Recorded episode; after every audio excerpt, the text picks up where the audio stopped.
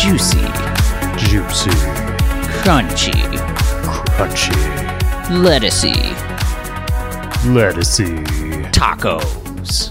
tacos. Mm. I just can't get enough tacos lately, Mm-hmm. Arjuna. baby. And today, this show is going to be full of tacos. We're going to be talking about beef tacos, shredded beef tacos, pulled pork tacos, and most importantly of all, the one and only Choco Taco. I, I'm salivating. I mean, I Oh man. can't wait. I'm like Pavlov's dog over here. With that, welcome to the Winner Winner podcast, guys, a Player Unknown's Battlegrounds podcast. I'm one of your hosts, Robin. I'm the other one, Arjuna. All right. So we got a little salivating, savory, savory, slimy primer there about tacos. And that's one of the things we're going to be talking about today.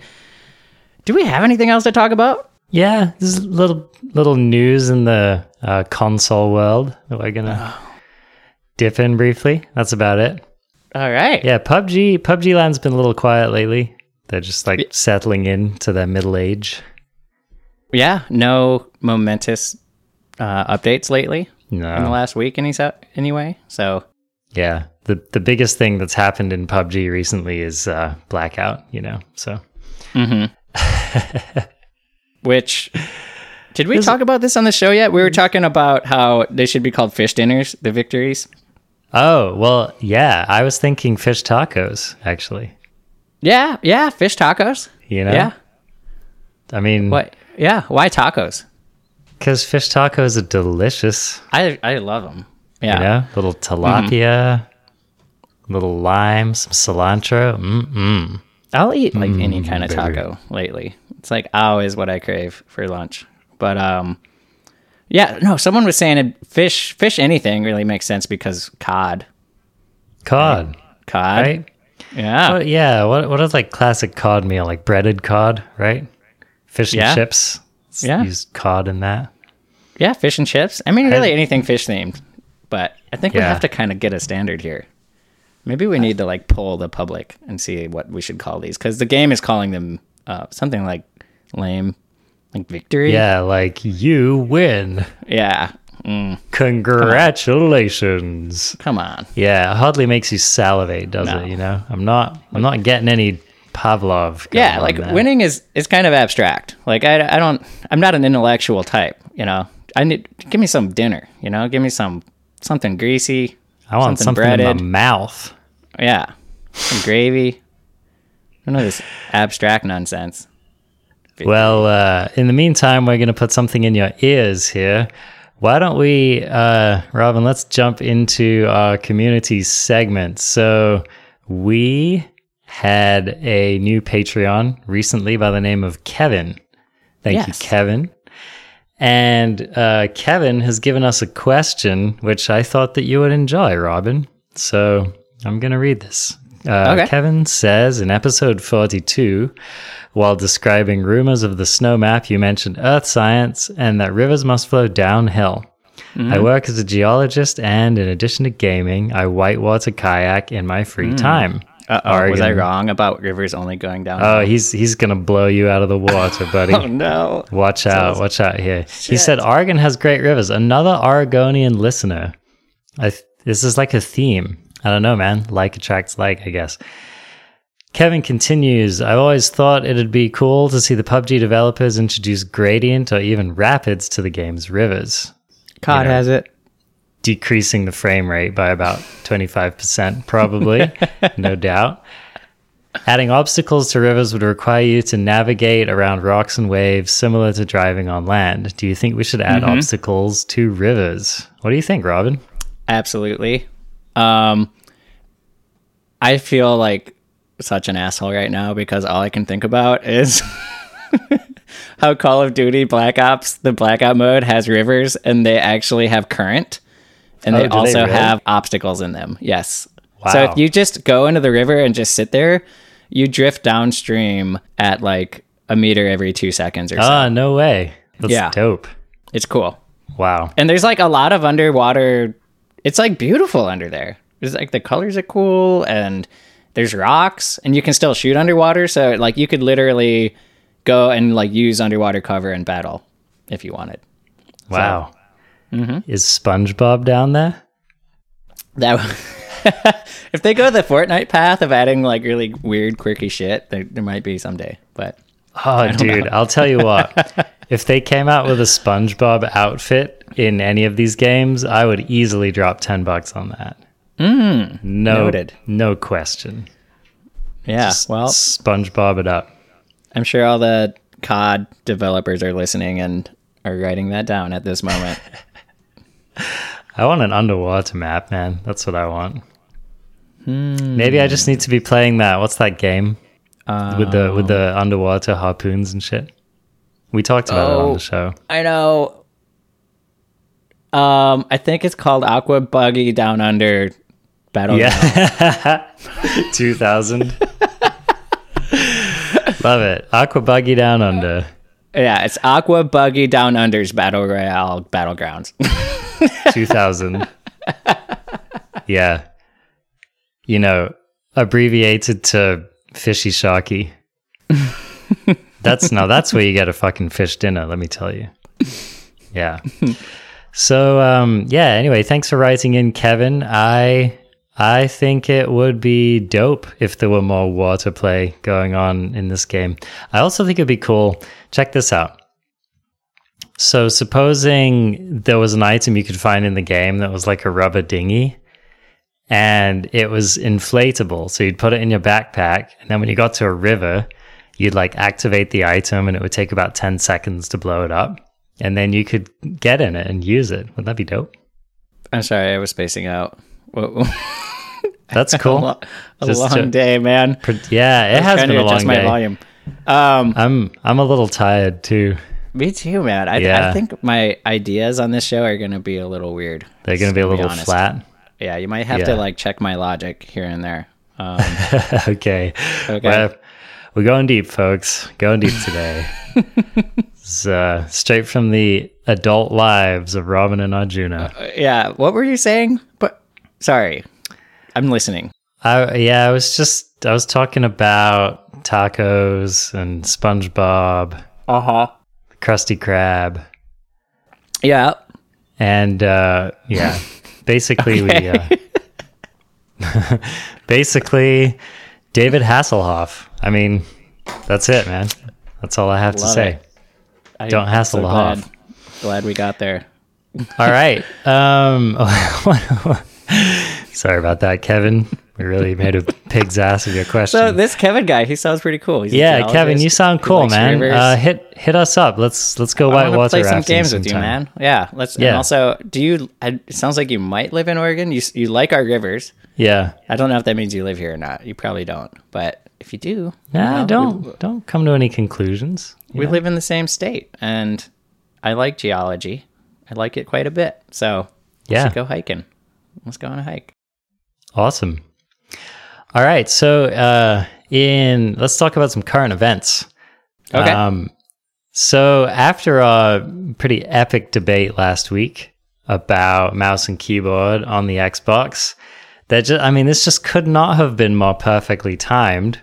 But the Xbox officially announced mouse and keyboard support for their console. So, you know, naturally this just throws a, a big old armful of wood on the fire of this discussion. And uh, the the short version of it is it's going to be available as a developer option. The the dude who made a statement about it has said it's actually going to be disabled by default in all games, and developers who want to can selectively enable it. So, you know, so so basically the Xbox is saying, okay, now this is a thing, you can do it, but we're gonna we're washing our hands of any responsibility for what actually happens after that. Like they're putting it on the devs to kind of decide what they want to do about it. Mm-hmm. So That makes sense. yeah. Now, it's, you know, there's a long and philosophical discussion, which we're not going to get into at the moment, about what makes a console a console and what might the implications of this be or that be. Mm-hmm. But I just, I don't know. I feel like this, the writing's been on the wall forever with this. And so th- the fact that it's now official, I can actually kind of relax about it because I feel like you know it's been it's been in the back of my mind for a long time like when are they going to do it? And how how can we have a functional conversation around this until they've done it? And so now they're doing it. Mm-hmm. so um yeah. Yeah. Yeah i don't know. It sounds like it i'm hoping it leads to clarity and that publishers take advantage of the official support and either officially support it in their games or officially put it in the rules that it's not allowed. I think that would help, and that that'll have to like happen over time. I doubt anyone's like writing their rule books right now because things do take time. Turns out, mm-hmm. and yeah, so hopefully down the pipe we will see some clarity from PUBG. That is. Yeah, I do think that it kind of puts the onus on PUBG Corp. It turns up the heat mm-hmm. on them as far yeah. as what they're going to do about it. So I like that. It's a good thing. Yep going to force their hand a little bit. Mm-hmm. Now, just to throw a little bit more fuel on this fire, um, PS4 is has officially announced that it's moving into crossplay, and mm. Fortnite is one of the test runs. So Fortnite is currently in open beta crossplay, and mm-hmm. just about every freaking platform you can play Fortnite on is in there. Yeah. So I mean, what's like you can do mobile, PC, Xbox, wild dude it's freaking crazy wild to me. Like yeah. I i can't believe i mean to me i'm playing pubg on a phone on the in the same lobby as people on pc is just insane. Like and so the idea of fortnite doing it i mean the the game is different granted but uh, I don't think it's it doesn't really have grass things like that. It's kind of more like flat textures, right, for landscape generally. Yeah, yeah yeah, um, it's definitely most simplistically rendered game. Mm-hmm. Mm-hmm. but still, you know, there's a lot of distance to cover. There's a lot of there's heavy draw distances for the graphics and for players, and competing. I was just telling you before we recorded Arjuna, like I think people are going to feel pressure to kind of upgrade to better and better systems if they're playing against people who are you know, on a PC with mouse and keyboard. It's either going to push them to get mouse and keyboard if they're kind of serious about the game and want to win, or it's going to push people off their phones onto consoles. You know, there's kind of mm. this, but or it just yeah, yeah. I don't know. We'll see.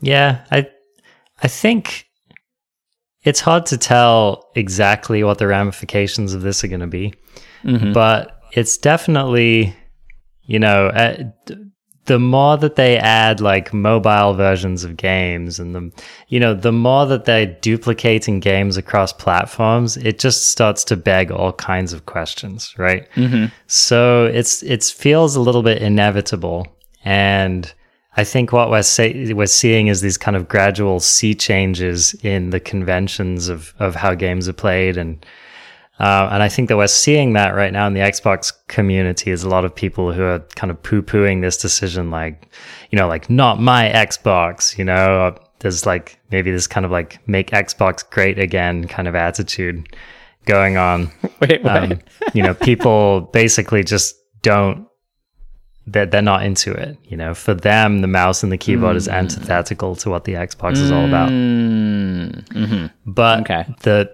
the the fact remains that these platforms are shifting, and so you know yeah. I, they're just they're not going to look the same next year that they did this year, and in ten years, who knows what they're going to look like? Right. So you know, it's not it's not going to stay the same. Things are going to change. You know, who knows when VR is going to show up and just like turn everything upside down. Mm-hmm. So, anyway, it's an interesting time for sure. Yeah.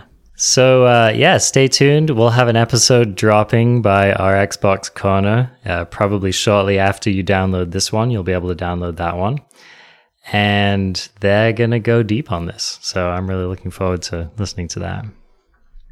Yeah, me too. Cool.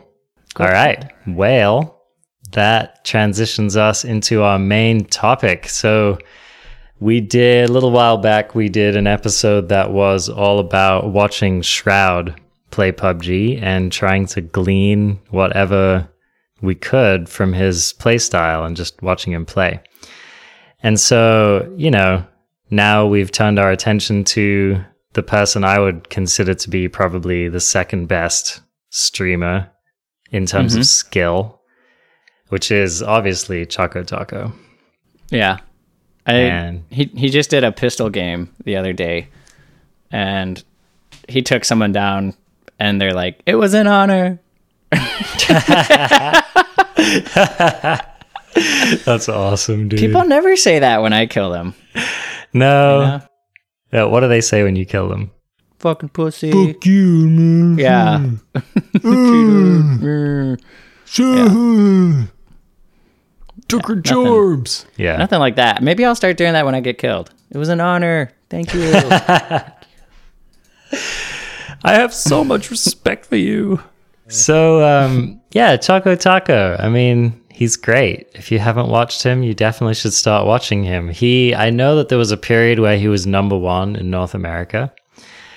And on, I have to say, unlike Shroud or Doctor Disrespect, some of these other people, one of the things I've noticed in general about Choco's play is that Choco's like a.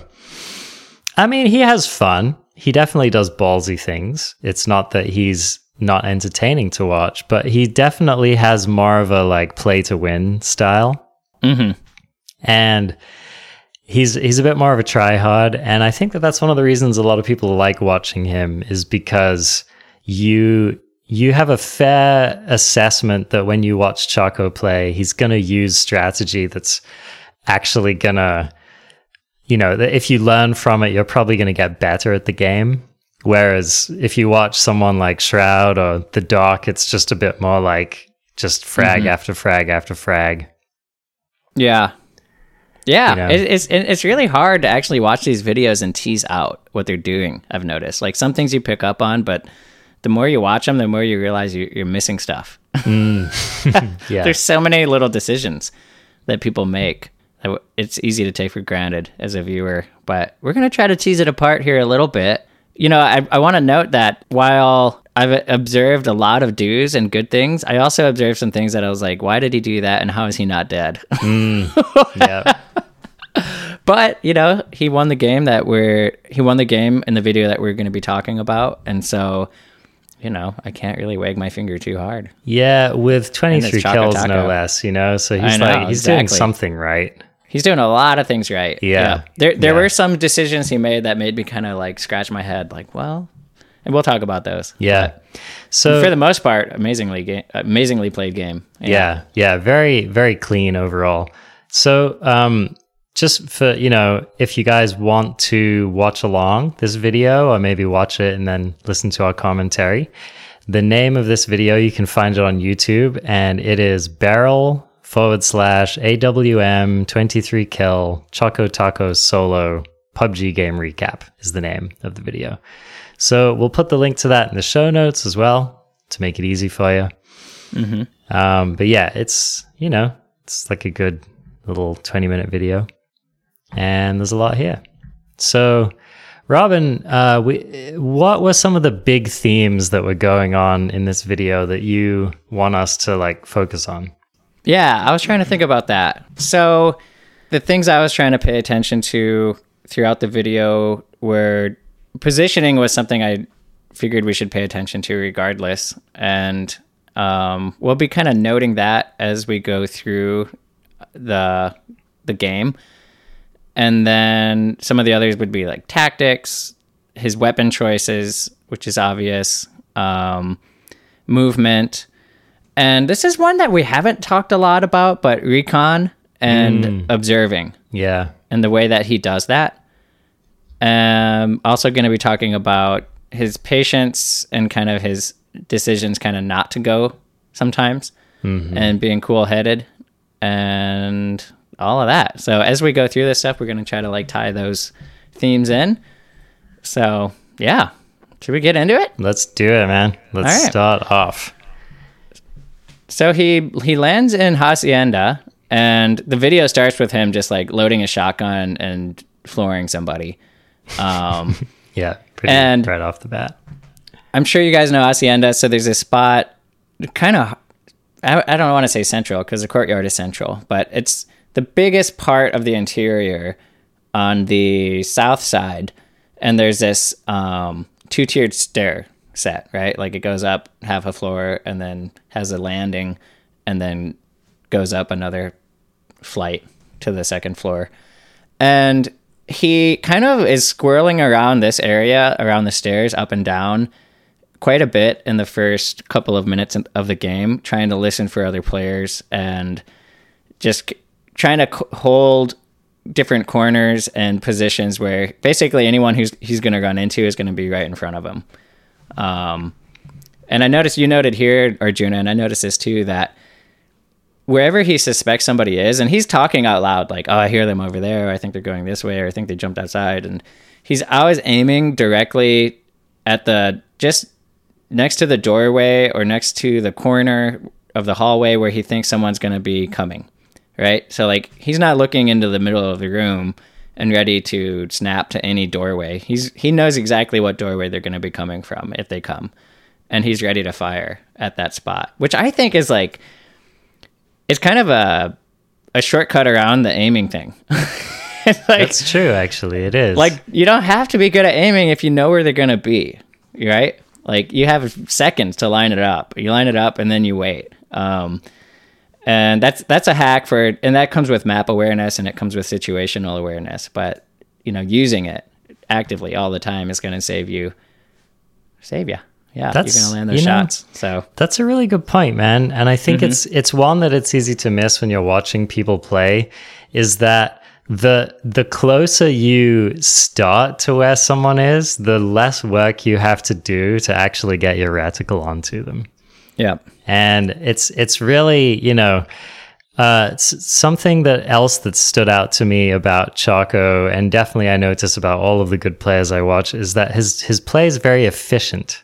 Like he's always taking like the how do I say it? Like like where he's focusing his at- attention, where he's aiming, like the way that he approaches the fights is he's like always like shaving off these little inefficiencies to either like get there quicker or anticipate where someone's going to be. I just mm-hmm. notice that Choco in particular is very attentive to those little things.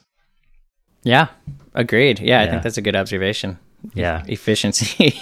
Just like, what is the quickest way I can bring this fight to an end? Yeah. Yeah. While at the same time, so another thing I notice, it's it's really fun to watch him play these first encounters because he gets about four kills in pretty rapid succession. And um, one of the things I notice is that he, and you you really noted this, and it's so true that he is so squirrely. So, like I've noticed a player like Shroud, for instance, seems to be like he's almost just like, um, how do I end this fight? It actually is kind of like you were saying, like, how do I end this fight as quickly as I can? But I feel like mm-hmm. Shroud's more likely to push people. He's more likely to just be like, in your face, you're dead. Mm-hmm. And I've noticed that Choco has this amazing patience that mm-hmm. that's one of the main things I noticed throughout this whole game. Like, you know, you see here at Hacienda, there's like someone around the corner and he'll like peek the corner and then he'll run away into the other room. And then he'll mm-hmm. run back and peek the corner again and then he'll run away. Well, I, I, I think I know what part you're talking about. He was peeking the upstairs hallway on a guy that peeked, went into a doorway. And I think he kept squirreling into a side room to take cover. And I think it's because he was listening to people downstairs and he wasn't sure when they were going to flank him on the stairs. Yeah. And so, yeah, he kept doing stuff like that. He's his audio awareness is insane. Amazing. I don't know how people do it. Yeah. totally amazing. You'd think it would be second nature, but to me, I'm always second guessing what I hear, especially direction in this game. Yeah, me too. So, so I don't know if these guys like, and I've seen this with other top players. They seem to process the sound from the game in a way that gives them absolute certainty about what's going on. Yeah. And I definitely haven't been able to achieve that um, with my own setup. And it, you know, it might just be my own listening, but it, it also might be how loud things are. I tried to crank my sound recently, and I was blowing my ears out in solos, just like, oh, it was rough. I wonder, that is something I wonder about whether some of these pro players are just willing to totally blow themselves out, you know? I yeah. I, I want to do an episode on this, and I've been probing in the Discord about it. But um, I, I do want to talk about. I want to revisit the issue of compression in the game, Mm-hmm. and also just sound issues in general. But yeah. I Yeah. I use compression. you do. I do. Yeah. So I can I can talk about it. I don't I don't Let's just talk about it. You want to just talk about it now, quick? Um, well, I'll we just give a save it? brief overview. So, what compression does basically is it takes the peaks of your audio and it quiets them down. Mm-hmm. So, a lot of people will talk about how it it brings the quiet sounds up, which is technically not true. Oh, however, Oh, okay. However, what it allows you to do is it it allows you to it, what it does do is quiet the louder sounds and so you can turn your volume up and it makes the quieter stuff more audible and it makes the loud stuff less loud in relation to the quiet stuff. got it. So basically what you're doing is you're reducing the dynamic range of the sound. Now, this has pros and cons. Um, one of the cons is that uh, it can actually make it harder to tell how far away someone is. So you might, you know, especially if you have a really extreme compression, you might hear someone's footsteps at about the same volume 20 meters away that you do very, very close to you. Mm. So it's not it's not necessarily a tactical advantage. People think well, about this. it should still be on like a gradient, though, right? Like if their steps twenty feet louder, louder than they were before when Yes. they were twenty feet away, but they shouldn't be louder than someone's footsteps who are five feet away from you. Yeah. even In theory, but it's closer. You're saying it's closer and harder to it- distinguish. yeah, it reduces the range between those two things. And so Yeah. it definitely I've noticed and with gunshots for example. So the the reason I do this has nothing to do with getting an edge in the game. The reason I do this is because I have sensitive ears that get hurt really easily. And so um I I didn't use this for a while, but then I noticed that like my ears were starting to hurt uh, mm-hmm. playing the game, and that's when I started looking into it because the I mean the volume balancing in this game is the worst of any video game I've ever played in my life. I mm-hmm. mean, mm-hmm. like this is the only game I've ever played where you have to routinely mute the fucking game because it's too loud and it's hurting your ears. You know. It's awful. It's awful. Mm, like I I, know. I, Yeah. I'm pissed that I'm driven to do this. Right. Yeah. So yeah, so um I I would think about it it's not I don't think about it as like trying to gain an advantage or hear footsteps, things like that. I think about it more like I'm just trying to get the game to like a reasonable balance of audio so that I don't have to hurt myself to like hear things, right? Yeah. So yeah, see, I, I I probably would be using it for an advantage, which w- would brings up an ethical quandary, which we should get into in a different episode. yeah, well that's it. It's it's just if I decide to do it, I'll definitely be talking about it on the show. Yeah, it's another one yeah. of these, you know, just like so many things we've been talking about lately. It's like, does it give you an edge or is it cheating, right? yeah, yep. So, um, yeah, good, good to know. But like a lot of these other questions, it shouldn't fucking have to happen. You know what I mean? It's just like, if this game, here's the thing. If this game and the audio was designed in a smart way, it would be it would be like everyone would have the nice compression and everyone would be on the same level and it would just be a better game, right? Mm-hmm. And it's not it's not that hard to do because other shooters have done it really successfully in the past. Like playing Blackout, I was like, you know, the difference between the gun volume and the walking volume is just narrower in this game, you know? And it works fine. It works just fine. yeah, So, anyway, that's my little soapbox about audio design.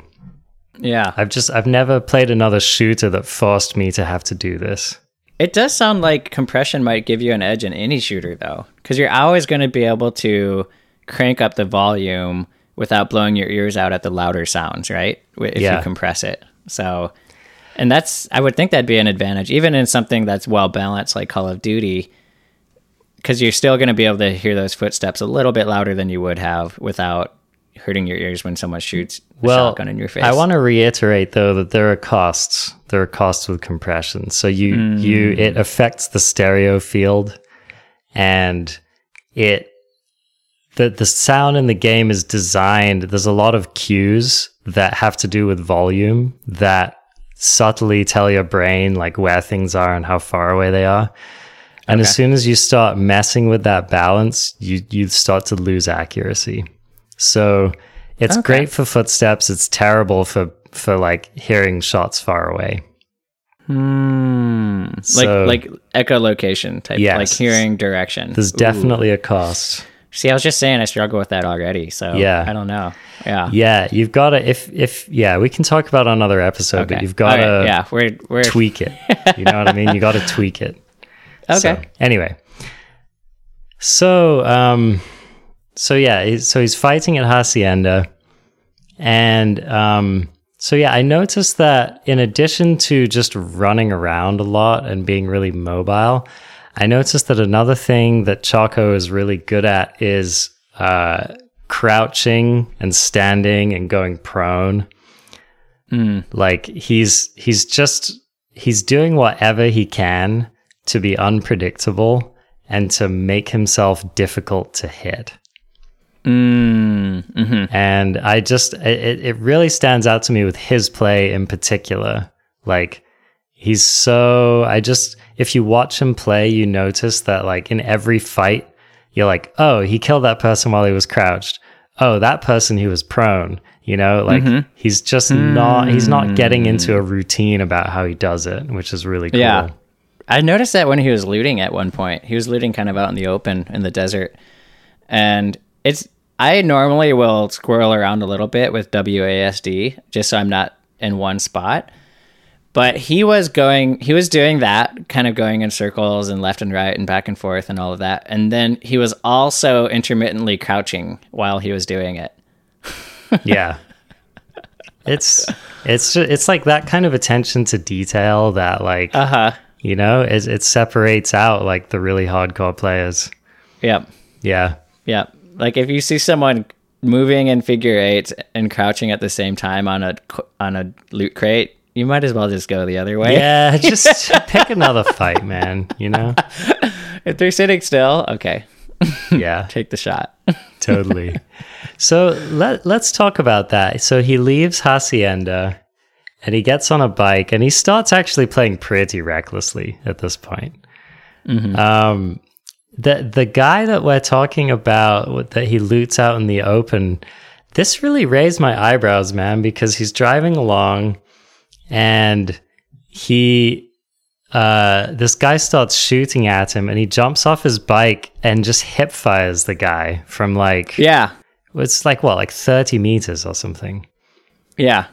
and, And he's already like he's at basically half health when Yeah. he starts this battle. yeah i don't know i just like i feel like i never ever ever ever get away with that in this game Exactly. But he was also aiming. He was doing the soft aim. Oh okay so it wasn't just Yeah. the straight hip he fire. never would have pulled that off if he was just hip firing. Okay, But all right. Yeah. He was soft. I could tell his reticle closed. His reticle was a little more closed than it would have been. yeah Um, so, but still, I thought that was pretty ballsy. I'm wondering if he didn't mention it. So No. I, I think he did it on purpose. If he didn't mean to do it, he would have been like, "Oh crap, I soft aimed." right But um, yeah. So I I was surprised at that too, honestly, right because this is one of those things where like, if he had messed that up, in hindsight, I would have said, "See, he soft aimed. That was a mistake. Yeah. he, he should have aimed down sight." But Agreed. aiming down sight would have cost him what I don't know, a little tiny bit more time. fraction of a second yeah Yeah, and you know, I don't know. I don't. I don't even use soft aim, so I can't really speak to it. But well I see a lot of pros like using it. so- I that's that's another thing I noticed about Choco in particular is that he uses soft aim a lot in Mm-hmm. Yep. this round. and and always to success, right? So I think that he knows something that we don't about this. So I think I think that he has practiced it to know the effective range of all of these different things. Yeah. And um, it's really, I think it's just another example of how this game has a lot of little ways to gain an edge, and that's one of them. yeah. Is is knowing the effective hip fire, soft aim, and ADS ranges for the different weapons that you use. Mm-hmm. So Yeah, I mean, the way that he's using it, it basically looks like Counter Strike aim. right, yeah, totally, So yeah. maybe maybe I need to remap my aiming and ADS keys. It's one of those advantage of things where if you start imitating him in that way, you're probably going to get killed a lot, right? But Mm-hmm. if you make a study of it, if you say this evening, you know, I'm just going to practice soft aiming a lot and I'm going to try to learn about it, Mm-hmm. then it will improve your game. And I remember when I started playing this game, I wasn't used to the ADS mechanic in shooters because I just hadn't ever played another game that really relied on it.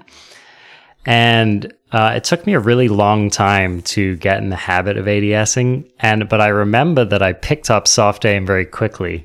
So I was using it a lot and I was dying a lot because, you know, it's really not good for range. But I did notice that there were there were certain encounters where the soft aim was perfect. And um, it really, yeah, it shouldn't be discounted. Mm-hmm. Yeah. Maybe I'll just deactivate ADS and just put put my mouse to soft aim. There you go. yeah. I'm surprised that hasn't been a challenge yet that that people have tried. Just like oh, soft the soft only. aim challenge. Yeah. Oh, Yeah. damn. Well, It sounds kind of fun. that's this week's winner winner podcast challenge, y'all. Soft Mm-hmm. aim only. Wow. There you go.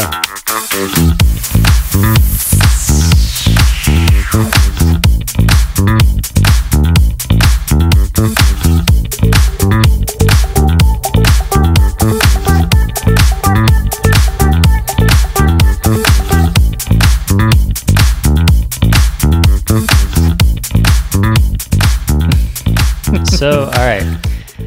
So basically, Choco has this period where he's driving around and he's periodically, you know, jumping out of his vehicle and killing people. And um, there are a few kills that I think aren't that, they're just like not really that notable that he makes.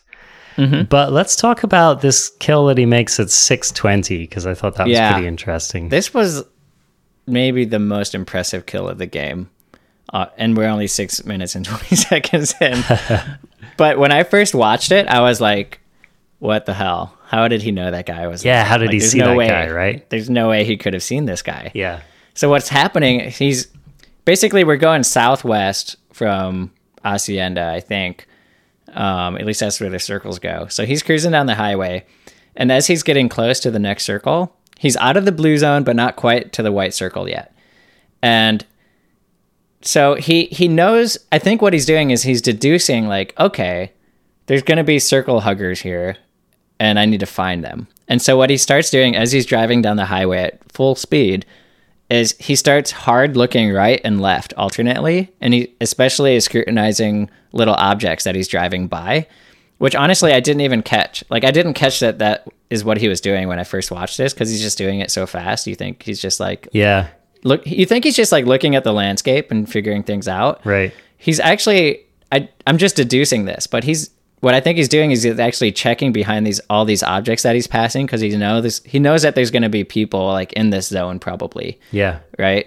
Coming from the middle of the map, heading towards circle, and they haven't gone into the white circle yet because they're kind of camping it out. And he just abruptly pulls his truck over, switches seats to the passenger side, jumps out, goes to the front bumper, sights a guy behind a rock, and kills him in like three seconds. Yeah. it's impressive. Who's like 50 feet behind him from where he just came. So this guy had been, as he was driving down the highway, this guy, the rock was on the left side of the road, and the guy was on the far side of it. And so that's why I was like, what? How did he do this? And he could just barely spot him as he was doing this hard looking right and left. And when you go back and when I rewinded it and watched it again a couple of times, I was like, oh yeah, I guess if I was looking for that, I would have seen him, but I wasn't. so it was pretty impressive. Yeah. It is pretty impressive. So, what I liked about this so much as well, not only did he see the guy, but he did this smart thing where he kept rolling and it was just, it was like act casual. And he does it so casually. He's just talking to his stream and he's just like, like nothing's happening. And all of a sudden he just pulls over and jumps out and kills the guy. And it was really smart because he he switches to his M16, which has a six X on it, and he and like he he jumps out a ways down the road, and I think the reason for that is like if you stop your car right next to someone who's standing right next to the road, they're going to spray you down, right? Mm-hmm. And so he gave himself enough distance to where he wasn't just going to get like sprayed out of the car right away. Right. And then, yeah. but it was still close enough that he had like a really easy shot to line up with his 6x scope. Mm-hmm. And the person just didn't, they just didn't see it coming. They didn't think he was going to do that, right? They didn't even get a shot off. No, yeah. no, they didn't. So, and he comments on that. He's like, you know, oh, I, I just let that guy think that I hadn't seen him. So the the way that he just so casually pulls that off was pretty awesome, I thought. Yeah. Yeah. And he didn't go too far down. He probably went like another 30 feet after seeing him, which isn't very far if you're going high speed, and then was like, hit the brakes. He, and just that, the technical skill of stopping quickly, switching seats, jumping out, like all of that, that part right there, I think is actually pretty tricky. Um, I don't know what he has his like seats mapped to, but I notice these guys tend to get to the seat they want to really quickly. Um, I'm fairly fast at it, but not like lightning quick like Choco or Fuglet or anyone. So I agree. I don't know. It's just I wonder. It's the another... control two is like not when I'm trying to WASD. It's not that bad, but it's not. I'm not lightning quick. I guess if I played the game as much as they do, I would be. Maybe so. Yeah, it's just yeah. another skill to build, right? Mm-hmm. Yeah. The so there's another thing that I noticed. Um, that the very soon after this, he gets another kill he's driving in and someone else starts shooting at him.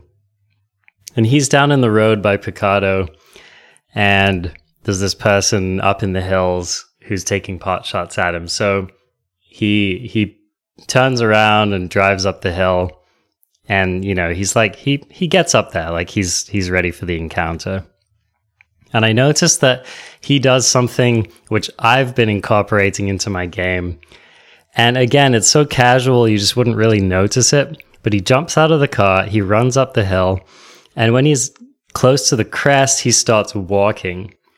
And it's just so clear to see in this clip how it brings mm. his gun hmm. up and it gets his reticle ready.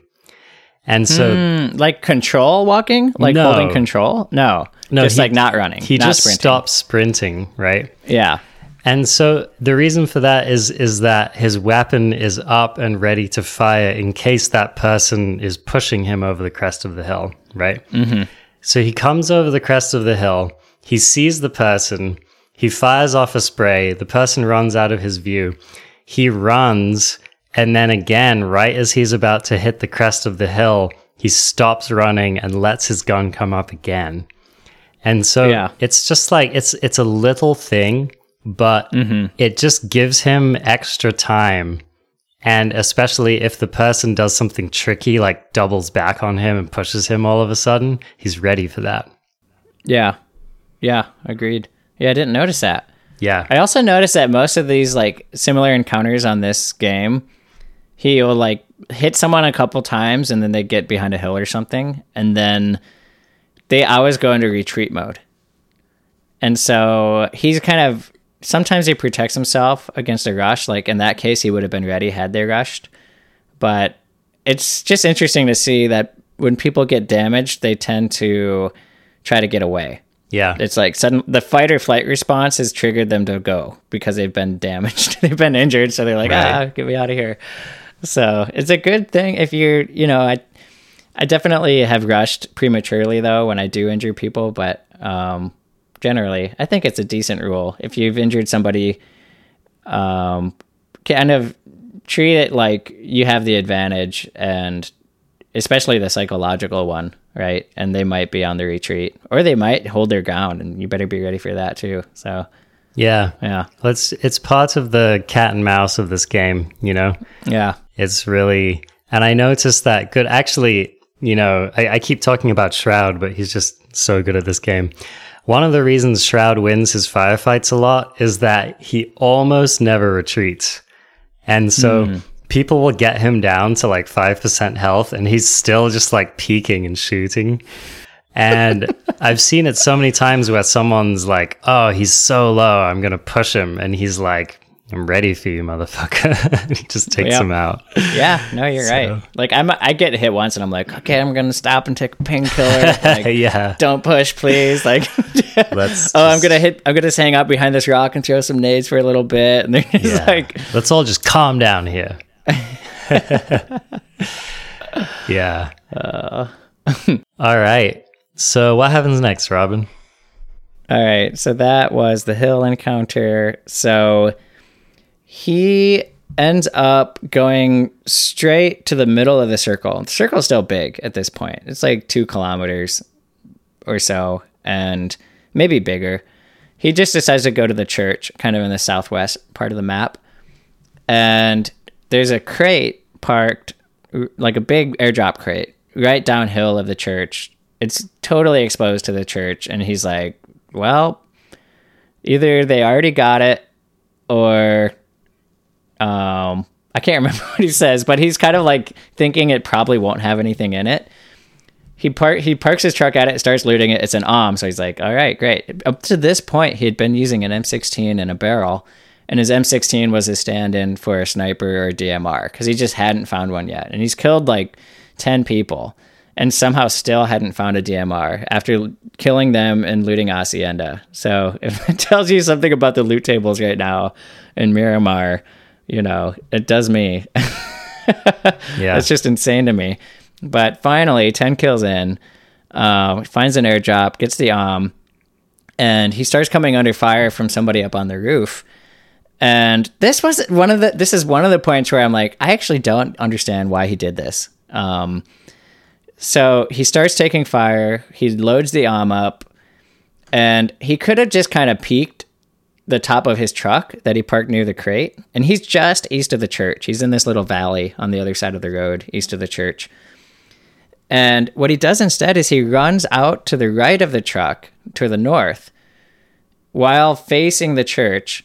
He gets about eight feet exposed and then spots the guy in the tower window of the church.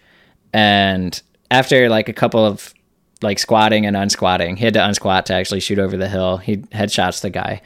But I was just kind of bemused here that he decided to kind of go out and use the hill cover as opposed to the truck. Um, because I, I, th- I think it exposed him more, but Yeah, I don't know. I agree. Yeah, it's it was a it was a rough moment in his game for sure. And he acknowledges it actually. He's like, "Oh man, if that if that guy hadn't been a potato, I'd probably be dead right now." Yeah, yeah. Yeah. So I, I wonder if he had a plan to kind of use the valley to get out of there, and then spotted him and decided to engage. But I don't know. Um, Yeah. hindsight's twenty twenty, I guess. Well, so what he does next is like classic Choco Taco. So I remember like in one of the very first videos of Chocos that I watched, he outlined this strategy, which as far as I can tell, he still likes a lot. And which is like he he plays King of the Hill. And so in this case, it's actually quite hmm. literally he's on top of the church, on top of the hill. It's the highest point around. But but regardless, what he likes to do is he likes to get into the center of the circle or somewhere very well positioned, you know, somewhere near the center of the circle. And he likes to get a snip and he likes to just control that position basically for as long as he can. And it's not that he never leaves there, but it's like he makes it his base and he constantly returns to it. And so he spends a good, like, at least five minutes hanging out on top of this hill on the church and just gets a Maybe more. Yeah. shitload of kills. Yeah. Yeah. Yep. So, um, yeah, like you know, someone drives by in a car and he takes them out, shooting like pretty much an entire magazine of his Beryl at them. Yeah, there was one point a car drove by. He unloads the, he shoots an AWM shot, misses, unloads the Beryl, reloads it, and then single taps them with the Beryl as they're they're like 175 meters away Yeah. at this point. Yeah, it just it seemed like and they just totally like gotten away. he does a few single taps and lands the last one. Like he's already starting to turn away when the bullet lands on the guy and kills him. yeah, I He's like, "Oh, I got him." Yeah. that's awesome. He was surprised too. It was it was quite a shot, but Right. yeah, the I've never tried to single tap the Beryl like that. That was interesting. Yeah, he does a fair amount of that, which is cool. Mm-hmm. So this is at this point in the game, this is when I really started to notice this point that I made above about game management. So one thing that I've noticed Choco does maybe better than anyone else I've seen is he is really good at taking the long view of a game. And so it's around nine minutes and 30 seconds.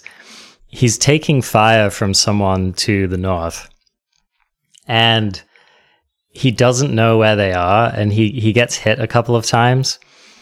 Mm. And rather mm-hmm. than like have his pride or his streamer, you know, like, oh, I'm going to fuck this guy up or whatever, he's just like, you know what? I'm over it. I'm just going to forget about this person for a while. And the the interesting thing is that he doesn't actually forget about them though. It's like he he just like tucks it away in his mind. There's someone there, and I'll come back to them. And he's it's not that he's a coward and that he doesn't think that he can take the fight. It's more just that he's like, if I leave for a while, this person's probably going to reposition and it's probably going to help me to find them and it's going to give me a better chance of winning the fight. Mm-hmm. So, Yeah, that's next level to me. totally. That's amazing. Yeah, he doesn't. Uh, yeah, he just doesn't tunnel vision at all. Like Choco's really amazing at like maintaining his awareness throughout these different situations. Right, right. Even during a firefight, Yeah, he doesn't tunnel vision. He's still thinking about who's around him. Which to me, I'm like 120% focused on the guy I'm trying to kill. Totally. You know? It's not like Oh, yeah. 60%. It's not like, oh yeah, I'm thinking about this guy a little who I'm trying to line shots up on. I'm also, you know, and thinking about these other two guys that might be behind me. No, I'm just focusing on this guy. And um, yeah. Yeah, so that was cool. So yeah, he does kind of like roam around on the roof and check out other directions after he can't figure out where that guy to the north is. Mm hmm. Well, Let's see. and then it's cool because he does a similar thing at about uh, 10, 10 and a half minutes. Um, there's a guy behind a rock that he's been kind of having a firefight with, little back and forth. Mm-hmm. And it's actually interesting because he, he has this person somewhat pinned. Like, you know, like he was probably going to win that fight. Like he has an AWM, this person's pinned behind a rock. Just that person has no advantage, right? Mm-hmm. But just like like it's nothing, he just walks away from that fight because mm. someone pulls up to his compound in a in a motorcycle, Right. Um, which again was just just so baller. Yeah. Yep. I, I didn't notice that the first time I watched it either. And then, and this, when I saw it the second time, he just like, I'm like wondering when he's to line the shot up. Like he misses a headshot on the guy, right? Like he, the guy peeked, he misses. So I'm thinking like, oh, he's to wait for the next one and try to get it. Like that's what I was thinking.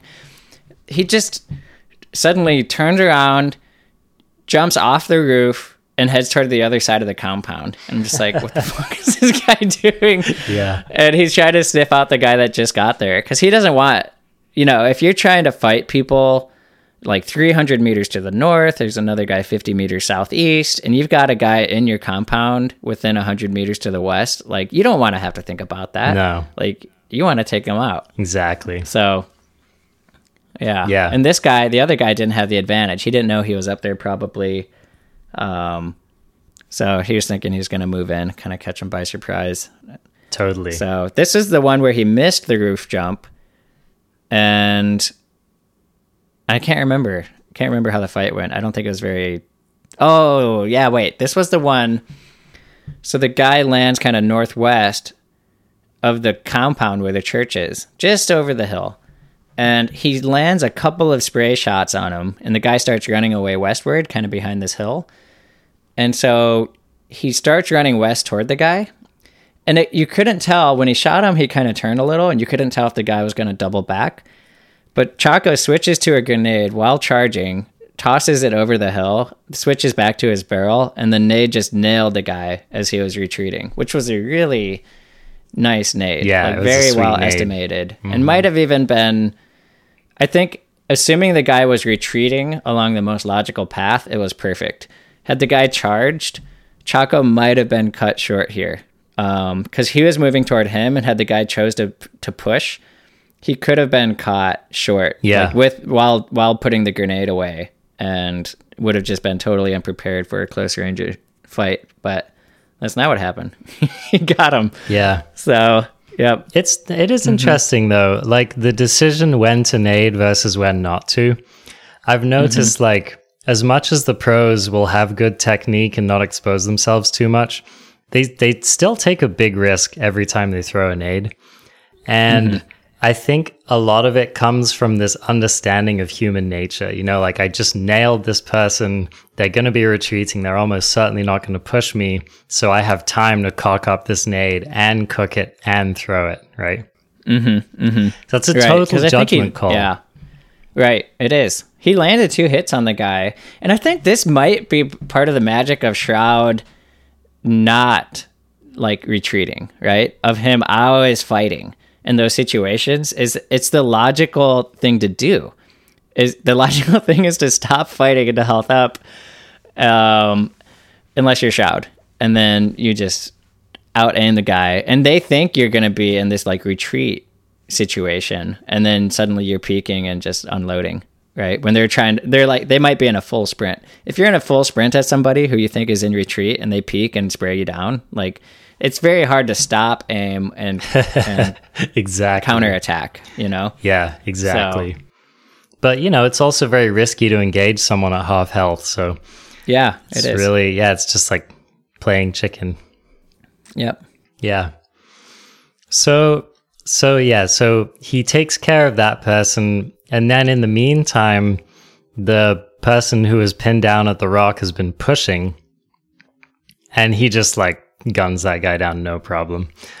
Mm-hmm. And he I, hears him this was another audio part where Right. I, I couldn't hardly hear it in the video and he's like yeah, right totally. it. Now, I'm pretty sure, I don't actually remember, but I'm pretty sure again at this point he was prone when he gunned that person down, which the second the guy that oh the guy from the rock I think he was, or he was at least crouched. But mm-hmm. again, it's just a just a thing to think about. Like if someone's about to run around a corner and you're like prone around the other end of it, they're probably not going to expect that. You know what I mean? Like mm-hmm. they're probably going to if they're prepared, they'll probably have their weapon at head height. And if they're not mm-hmm. prepared, they won't even be doing that. So Yeah. I don't know, man. I'm still queasy about it because uh, if if they do a quick peek to like, assess what's going on, and they gather the information that you're prone on the ground, when they they know for a fact when they repeat, you're gonna be in that exact that's same true. spot. Yeah, that's a good point. Whereas if you're standing, you could be pushing, you could have strafed, you could have ran sideways. Yeah. Like there's a lot of different things you could have done. And so it's it's like that aiming thing we were talking about earlier where you don't really have to aim if you know exactly where they're going to be. yeah. You know. Similarly, you don't really have to aim if you're just prone aiming at the corner of a building, like waiting for someone to come out from behind it. So Yeah. Good point. it's kind of could go either way. Yeah. Yeah. Well, so so he ends up getting back into the church tower and then he has this cool encounter where he's having a sniper battle with someone. And at about 12:50, it's cool. He he really takes his time and he lines up this headshot on this person. And afterwards he's like, "Yeah, I took my time because I have a level 3 helmet and there was just no way that that person was going to one-shot me anyway." and Because they kept whiffing their shots. Yeah. and I just I, I like again he's just he's thinking about it. He's like, well, you know, I looked at the situation and I figured out that overall I have the advantage if I hold my peak, you know. yeah. So again, it's just like it's next level strategic thinking there. That sniper shot also went straight through a tree branch. Yeah, that was sick. close to him. Yeah. And so he had a knowledge, like ha- I was uncertain if he shot at that point, if the bullet would go through, and he knew. So, Yeah. um, you know, some some tree branches are small enough that your bullets go through them, and some aren't. And he knew that. So, just another, ex- you know, another perk of playing a lot of the game, right? Yeah. You kind of know how things behave, Right. But- Now, let's talk about this next thing because I thought this was really cool. Um, at 13 minutes 37, he's there's this person driving by on a motorcycle pretty close to the church tower. And he's doing some like someone else is actively shooting at him while this happens. Yeah, right. Yeah, they're coming from the east here. Right. Yeah. And it's just so cool because he like he shoots a quick burst at this moving motorcycle and then he moves and shoots another one. And he keeps doing this and it's just because he doesn't want this person to be able to line up a shot on him but he he still wants to get the kill. Mhm. And Yeah. yeah. And he does this really fast. Like he doesn't just stand there and spray is the point. He like spray he like does a burst, gets out of aim, moves a little, aims again, bursts. And it happens so fast that you don't really realize that he's being like super conservative. Uh, but if someone was trying to snipe him, they would have had a really hard time lining up a headshot because he would he was just like they would have had it lined up and then he would move right Yeah. like it would have never been enough time to actually land it so Yeah. he kind of you have to, i think he plays with a sense of that of okay the average person how long is it going to take for them to line up a headshot with me and it's exactly at that moment when i'm going to move again if i'm out in the open Yeah. so hmm if he has to hold a position to shoot or something so Yeah. I love that. and it's really short you know i, I think that watching myself i've noticed my time window gets shorter and shorter for the amount that i'm willing to stand still um, and so it's all about those quick like peaks shoot a little bit like a couple of bullets quick burst and then you're back to cover or you're moving again um, yeah we've talked a lot about that like not getting too focused on the kill but staying alive with the movement Yeah. Well, and so this next this next point it was definitely one of my favorite parts of the game. So at 1425 he notices that there's another person who's breached his compound. And so this time he jumps from the church roof into the tree and onto the next house so he successfully makes the roof jump, which is a really mm-hmm. sweet trick by the way. I I didn't know that you could do that. i didn't either Yeah. yeah So he's standing on the roof of the house next to the church. And there's so much going on in this moment. There's like there's like someone west who's like driving around in a motorcycle. There's someone else shooting at that person. And there's like and I think they're actually it might still be the person who was originally north who's still taking pot shots at him on the roof. Um but it's just there's like at least two other people fighting and maybe three and there are some bullets whizzing by him. And he's just cool as a fucking cucumber and he's he's just like dancing around. He's not standing still. And he's not really paying much attention to those people because he's got someone right next to him that he's focused on. Mm-hmm. And he even says like oh i'm not you know i'm not engaging because i don't want this other guy to know that i'm here. Mm-hmm. And so it, it's just it's so cool. And mm-hmm. then uh I tell us about this encounter. Finally, he gets an angle on the guy. So he's up on this pitched roof. The guy's one building north of him, and he gets an angle through a south window. So the guy's like in a little side room of this building, this little house, and he just sprays, and he probably lands three to four bullets on the guy. The guy, he can see him exit the room, so he knows he's not going to land any more shots from his spot, and he he's kind of surprised that he wasn't able to kill him, but he charges off of the roof northward toward the building and goes inside the east entrance. And at this point, I'm thinking like, all right, Choco's gonna check all of his corners. He's gonna like methodically move through this building. He just beeline straight to the back right room. Yeah. like doesn't really hardly even look. He looks a little bit left quick, Yeah. and that's it. He doesn't check his right corner. He doesn't check his hard left corner. He doesn't check like the room on the left on his way. He can just like he just knows where this guy's at. And I the only way I can figure that out is he must have he heard if the guy had moved toward his side of the building, toward the east side, he would have heard Would the have steps. Yeah, Yep. exactly. and he didn't hear it, so he figured he was far side. And I think the room that w- the room on the right had an open door, so he just he immediately I think he just straight hip fires at the door to kind of ra- razzle him because Yeah. if he's healthing at this point and there's bullets coming in his door, he's gonna stop. He's going to healthing. cancel. Exactly. Yep. Yeah. And had he, he he at this point, if he had gone in there and healthed right away, he was within a second or two of finishing a first aid Right. right? So Choco interrupts that by just firing into the door. Then he focus he aims down sight, fires at the doorway a couple more times, and then just charges and hip fires the guy like from four feet away. Yeah. Right. So he like he forces him to cancel his health. I think he did the the aim down sight fire at the doorway just in case the guy peeked at this point. It was kind of a pre-fire thing, and he's like, "Well, just gonna charge." Yeah. There's like so many bases covered in those those moves that he played right there. Totally. So- Yeah, and it's Mm-hmm. again, it's like the psychology of it. It's so next level, and that's what I love about Mm-hmm. it. Is that Choco is so good at like intimidating people and throwing them off balance, and like Mm-hmm. doing all of these, yeah, these little next level things that like make people shit their pants and make them unready to to take the fight. It's Mm-hmm. just, it's so good. Yeah, I want to play like chocolate Damn it! You know, I I made a note in this document that um, I think of Shroud as like he plays like a surgeon, and I think with Choco he's like a dancer. You know, hmm. like or like a figure skater. He's just he's got this like grace to the way that he plays the game, which I just mm-hmm. love. yeah, Yeah. Hmm. So, you know, the rest of the match is fairly paint by numbers. Like, I, I don't know. Did you see anything else at the end of the match Good- that, that really caught good your eye? Not really. Yeah.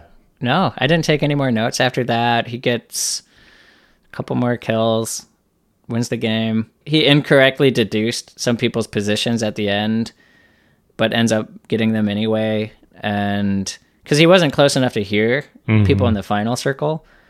But there was one cool part where he's kind of pushing in on a guy's position unknowingly. He's like, "Oh, did I just see a guy?" Then he's looking in the direction, and a nade just comes straight up out of the direction, and he kind of like tracks the nade with his cursor a little bit, like, "Ah." I, I wonder if it was for our benefit, like just in case you guys don't see the nade hurling through the air. Yeah. that's a nade, and now we know where they are. Sure enough, the guy was probably prone, and he like becomes vertical or crouched or something, and Ch- Choco's able to spray him down. wasn't a large target either. No. he's maybe forty meters, and he's like a half-size target uh, because of the terrain. And Choco just annihilates him with full auto with the barrel. Yeah. not, im- you know. impressive spray control for sure. Good, like good, good spray control. Yeah. A lot of people could do it, but it, not anyone can. Yeah. Mm-hmm. Yeah. Yeah, yeah. And then yeah, the last kill is, you know, he chucks a bunch of stuns and guns the person down as they're running. And it, it's I don't know, you can't tell whether the person's stunned or not. But, you know, they don't really stand much of a chance against him. Yeah, I noticed that too. The guy, he was kind of like he he throws three stun grenades, kind of covers a little angle, and the last one landed fairly close to the guy to the point where he might have been blinded Yeah, for this last kill. Because when Choco Choco's doing like burst fire with the barrel at uh, forty meters probably, and the guy just keeps running in a straight line, doesn't react at all. Yeah. Which, if I was blinded, that's Pro- pretty much probably what I would do. Exactly. Yeah. Yeah. So yeah. You know, and and so I think it's just really again like there are some really impressive and flashy moments in this game, but I think sorry.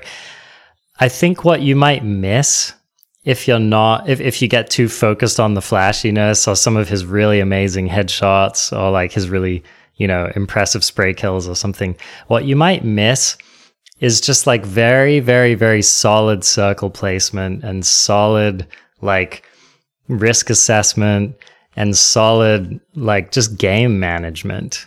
Just you know, just like remembering where people are and paying attention to the circle and um, you know, controlling his compounds and uh, not tunnel visioning, just like all these very, very basic kind of taking the long view of the game kind of things that I think Choco does amazingly well. Mhm. Yeah. Yeah. His his pa- my main takeaway I think is his patience and his ability to listen and kind of develop a sense of certainty in a situation before he makes a move. Yeah. So Agreed. yeah, I'm always just like a confused squirrel Yeah. Frolicking about. I'm I'm more like a sleepy sloth, you know. Just like what? yeah, so that that's the second installment of our watching the pros, watching the streamers series. We mm-hmm. will continue trying to do more of these as we get the inspiration. And we've had a few after we did our shroud one, we had some cool suggestions from our listeners, but you know, if you if you're listening to this and you do have an idea about who you'd like to see us critique on the show, then hit us up in the Discord or send us an email at winnerpodcast at gmail.com. And uh, yeah, I don't know, Robin, are you going to do any tactics sessions this coming week? I hope so. I, I yeah, let's do it. Let's do uh, Monday night. Uh, I'll do seven o'clock Pacific time. Give myself to give some, give myself some time between work to get out society away from my computer for a little bit. But Nice. yeah, I just upgraded my PC, dude. So I'm I'm stoked to keep playing. Oh, that's exciting. and the game finally plays like it should. okay. Granted, I'm pushing it at like 1440p, and I want it to go higher than 90 FPS, etc. So I have pretty high standards, but Yeah. Um, it's doing all that, and it feels great. Oh, heck It- yeah. It, looks awesome. Oh, plays that's, awesome. That's such good news. yeah. Well, I'll definitely look forward to hearing your more in-depth assessment, you know, in your hardware episode coming up here. Yeah. Yeah. Well, here's a here's I think I did the math recently and if I did if I include both monitors and all the money I've spent on the tower, not even like mouse and keyboard peripherals, I've spent like around 26 or 2700 dollars on my computer at this point. Damn. Damn, dude. So, you know, I can see why people stick to the console. Um Yeah. But- you know, it's about 10 times cheaper. Mm-hmm. Well, It's not bad if you if you spread out the cost over like the years, after over a couple years. But Yeah. then it's hard because you're always bottlenecked. It's like you have one good component, Right. you're like waiting to buy the other ones that can match it. well, That's kind of what I did. And Mm-hmm. we, we should reiterate that this is to get decent performance in PUBG at 1440p, right? Yes, And you're pr- exactly. you probably don't have Yeah. all your settings on low either. So No. you know this you can get much you can get very reasonable results on this game at 1080 with a much lower rig because um, mathematically 1440p is it's like twice the pixels of 1080p. almost. Yeah, Yeah, so- it's like eighty percent more. Right. So, I mean, that's just a lot more work that your system has to do to crank out the same number of frames per second. Yeah, So- dude, I can't wait to do a hardware. Maybe we can integrate sound into the hardware episode. Oh, that would we be should cool. Do it soon. Yeah. There's a lot to talk about. Yeah. And we got uh, Basic Bro wants to talk about Xbox hardware as well. So, Cool. could just have yeah. If there's any epic. PC, go ahead. Yeah. Just totally. Epic hardware. You want to do that in the same show? Yeah, dude. All right. You know, as if people We should weren't get- getting enough hardware already. Yeah. um, if there's any PC players out there who are aficionados of of rigs and parts and specs and all of that, would you know talk to us? Maybe we can have you as a guest because I'm actually I know quite a bit about just general system setup, and I know basically the Intel lineup pretty well, and also the Nvidia lineup. But I'd fall short in knowing about what AMD is offering in terms of graphics cards and CPU. So if there's anyone out there who knows more about that, who could kind of supplement my knowledge, it might be nice to have you on the show. So hit us up. Yeah, you could uh, educate us on the difference between ATI graphics cards and AMD graphics cards because uh, There you go. apparently I need some of that in my life. This is uh, it's been pointed out a few times by our listeners that I indeed made a mistake on an earlier show where I thought that ATI was still around. And uh, they got bought out by You- AMD yeah. a long time ago. You corrected me on that. and did. I was totally like, oh, right on. Yeah, you're probably right. so Yeah. neither of us are confident on that side of things. yeah. Well, there you go. You know, even even the godlike voice of Arjuna is wrong sometimes. So take that as you will. I have been humbled. Probably will be again. so yeah, that's gonna do it for this show. Thanks for joining us. You can join us on our Discord. We have an Xbox club, a mobile club. We have our email address. We have a website. We have a Reddit. We have a we fucking should start an Instagram. Twitter, Should we? God. smoke signals. I'm just going to put pictures of my cat all day. oh, dude, you totally should. Yeah. Heck yeah. Um, so yeah, just hit us up and join our community. We have about we have about uh, a thousand thirty people in our Discord. So oh, and we just added Nice. custom emojis as well, which I'm proud of. They uh, they look terrible, but they're there. So Oh. I, I'm still needing to be educated about that. yeah, But ho- hopefully they have a Spiffy Man emoji because that guy's awesome and lets us use his music for our show. And I want to spam our Discord with it. So thanks, Hell Spiffy yeah. Man. That would be my other way to thank you. thank you, Lots Spiffy man. Spiffy man forever.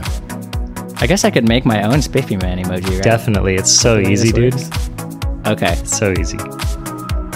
got it. All right. Well, until next time, Arjuna out. All right, ciao, guys.